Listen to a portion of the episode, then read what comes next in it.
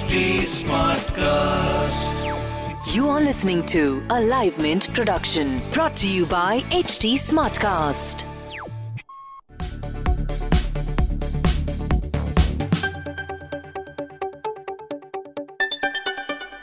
I'm Sabri Saran from the Mint's personal finance team, and we are talking about money. If you're serious about your finances, then it is important that you divide your investments into different asset classes. While everyone keeps talking about having appropriate equity allocation in your portfolio, it is important to have the right amount of debt allocation in the portfolio as well. Having a debt allocation or fixed income allocation could mean investing in debt mutual funds, debentures, putting your money in fixed deposits, post office schemes, and so on. It's important that you don't see some of your investments purely from a returns perspective. While it is true that equity investments have historically given superior returns, they can often be volatile and are best suited to accumulate the corpus for your long term goals.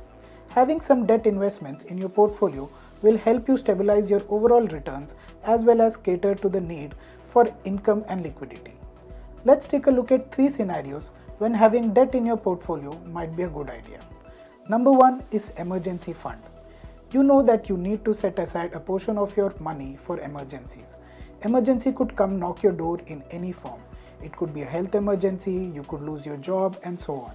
When something like this happens, it's important that you're financially prepared and have enough money to see you through that phase, not having to depend on your friends or family.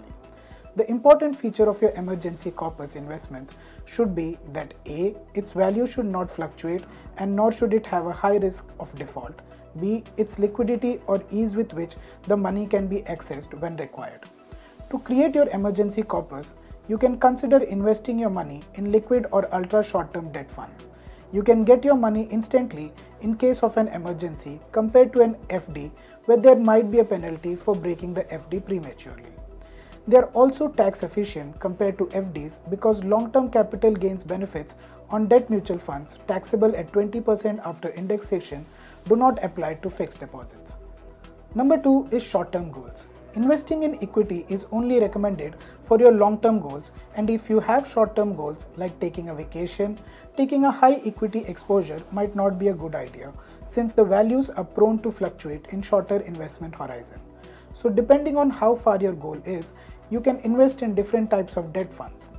If your goal is just 3 months away, you could invest in overnight funds or liquid funds and if your goal is say about 6 months away, you can consider investing in ultra short funds. And for goals which are expected to be met within 6 months to a year, low duration funds and money market funds are suitable. If your goals are about 1 to 3 years away, you can invest in short duration funds, banking PSU funds, and corporate bond funds to find better stability in your returns. Number 3 is retirement. Retirement is that phase of your life when you might not want to take higher risks and want to protect your corpus.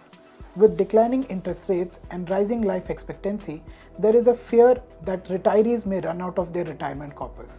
While you still need equity exposure to beat inflation and the risks of longevity, it is a good idea to keep a great portion of your money in debt investments that provide stable, regular returns. The senior citizen savings schemes, the post office monthly income scheme, fixed deposits with banks, and debentures of high credit quality and debt mutual funds are popular investments in the retirement stage. Additionally, debt funds can help to provide tax efficient regular cash flows via systematic withdrawal plans or SWPs.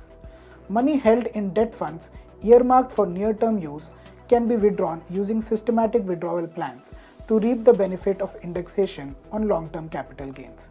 It requires a little planning to make sure that the investments are held for more than 36 months before withdrawal.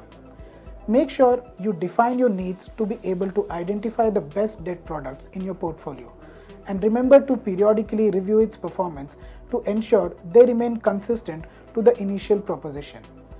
That's all from us on this episode of Why Not Mint Money.